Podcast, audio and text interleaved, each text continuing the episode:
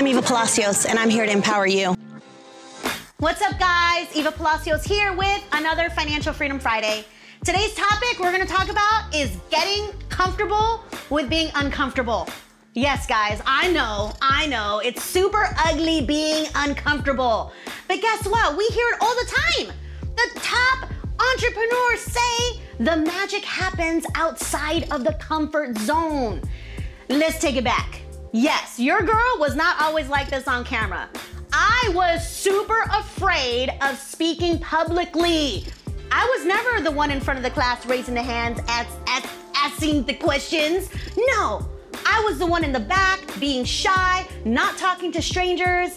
I learned and I evolved only because I surrounded myself amongst the right people. Now, yes, it could be an ugly feeling, but at the end of the day, the magic truly did happen outside of the comfort zone.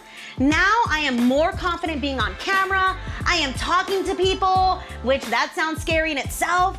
But when you meet the right people and you connect with these amazing industry leaders, it can literally take you to the next level. Now remember, I wasn't always like this, so practice makes perfect. Here's another example. I used to not like working out. Got with the right coaches who inspired me and motivated me to do certain things. I used to hate working out because I didn't like to feel tired and without energy. But then I got used to it. And now my mind is like, if you're not in pain, you're not growing. And that's with anything in life, guys, right? You know, sometimes we hit, get hit with life uncertainties, unexpected expenses that can really dig deep into our hearts. But sometimes it takes that uncomfortableness to break through to get you the success.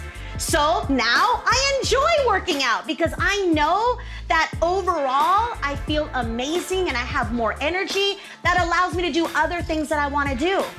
Another one of my fears are sharks. I can't even get through Shark Week on TV. I can't even go to the aquarium because I get crazy scared. But I don't let the fear intimidate me anymore. So now what do I want to do? I actually want to go swimming in shark with sharks. That in itself is crazy, but I guess what I'm saying is don't let fear paralyze you. Because on the other side of that, amazing things can happen, opportunities can happen, doors can open up for you that you never thought would even open. And when you get to that side, you're gonna wish you did it sooner. So, guys, don't be uncomfortable. Take fear by the horns and go out there and kill it. Because life is too precious to be paralyzed the entire time. So, if you like what you're hearing, guys, do me a favor click like, subscribe, share this, and let's help break fear out of the water.